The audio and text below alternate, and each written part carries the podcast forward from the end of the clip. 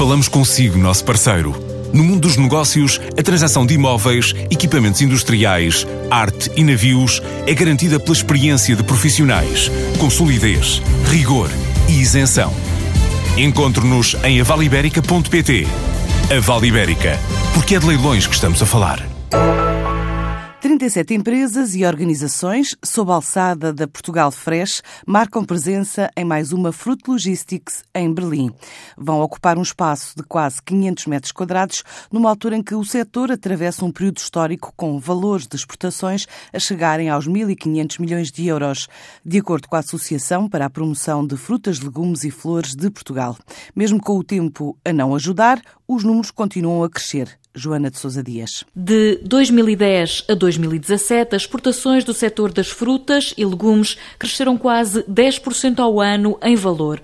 Em 2018, o aumento foi menos significativo, sublinha Gonçalo Santos Andrade.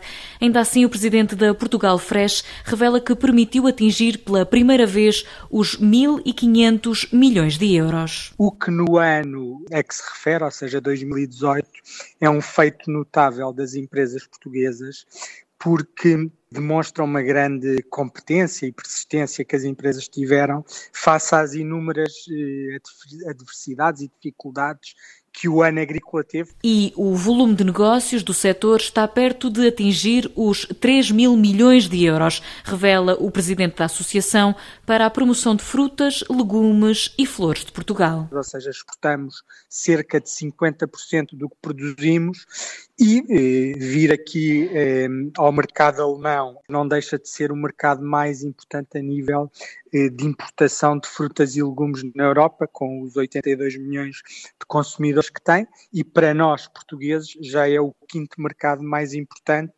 e isso também tem um grande enfoque a nível do que vimos fazer aqui na frutologística. Conquistar novos mercados como a China, a Índia ou a Indonésia é outra das prioridades. A Ásia e a Oceania, eh, que em 2015 foram responsáveis por 46% das compras mundiais, prevê-se que em 2030 estas compras cresçam para 4,8 trilhões de euros e a Ásia e a Oceania vão representar 56%. Uma oportunidade de contacto que os produtores não querem perder na Fruto Logística. Este é um evento que termina sexta-feira em Berlim e junta investidores internacionais do setor agroalimentar.